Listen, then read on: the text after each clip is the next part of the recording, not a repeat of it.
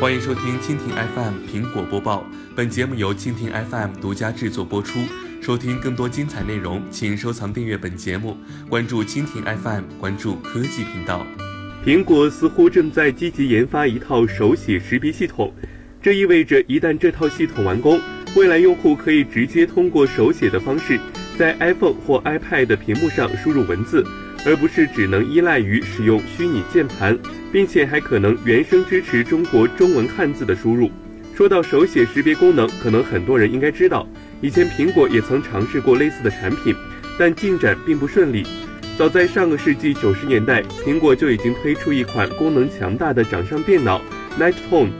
该设备其中一个关键亮点就是手写识别功能，不过这个功能并不理想，这也是导致 Night Tone 在 Pad 市场表现不佳的原因之一。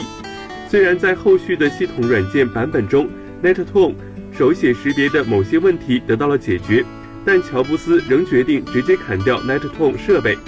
其实 NetTone 已经是年代久远的设备了，如今技术已经有了巨大的进步，大量设备都支持通过手写触摸屏来输入文字，包括 Windows 和安卓设备。苹果似乎也从 NetTone 的失败中走了出来，最近特别申请了一项关于管理实时手写、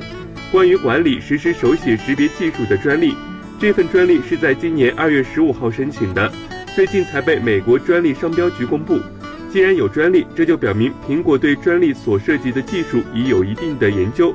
而且根据专利描述，这很像是一种在用户设备上提供手写输入功能的技术，并且还提到了用户可以用手指或者是像 Apple Pencil 那样手写笔来进行手写输入，支持实时转换。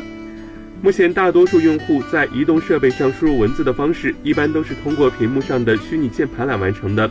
这基本上是所有人的习惯，尤其是智能用户的手机，尤其是智能手机用户。但是在某些情况下并不理想，例如使用屏幕过大的智能手机或平板电脑的时候，有不少用户表示，拿着十二点九寸的 iPad Pro 输入文字时挺尴尬的，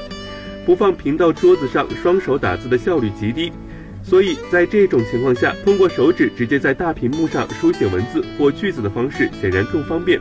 不用专门调整设备的角度和姿势，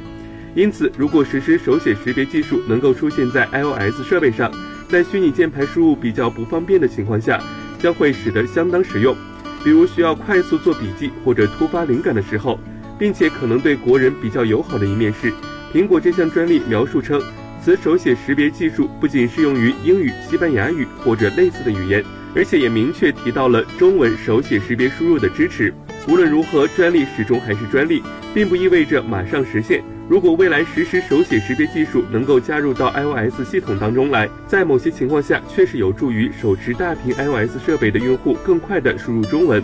以上就是本期苹果播报的全部内容，更多精彩内容尽在蜻蜓 FM。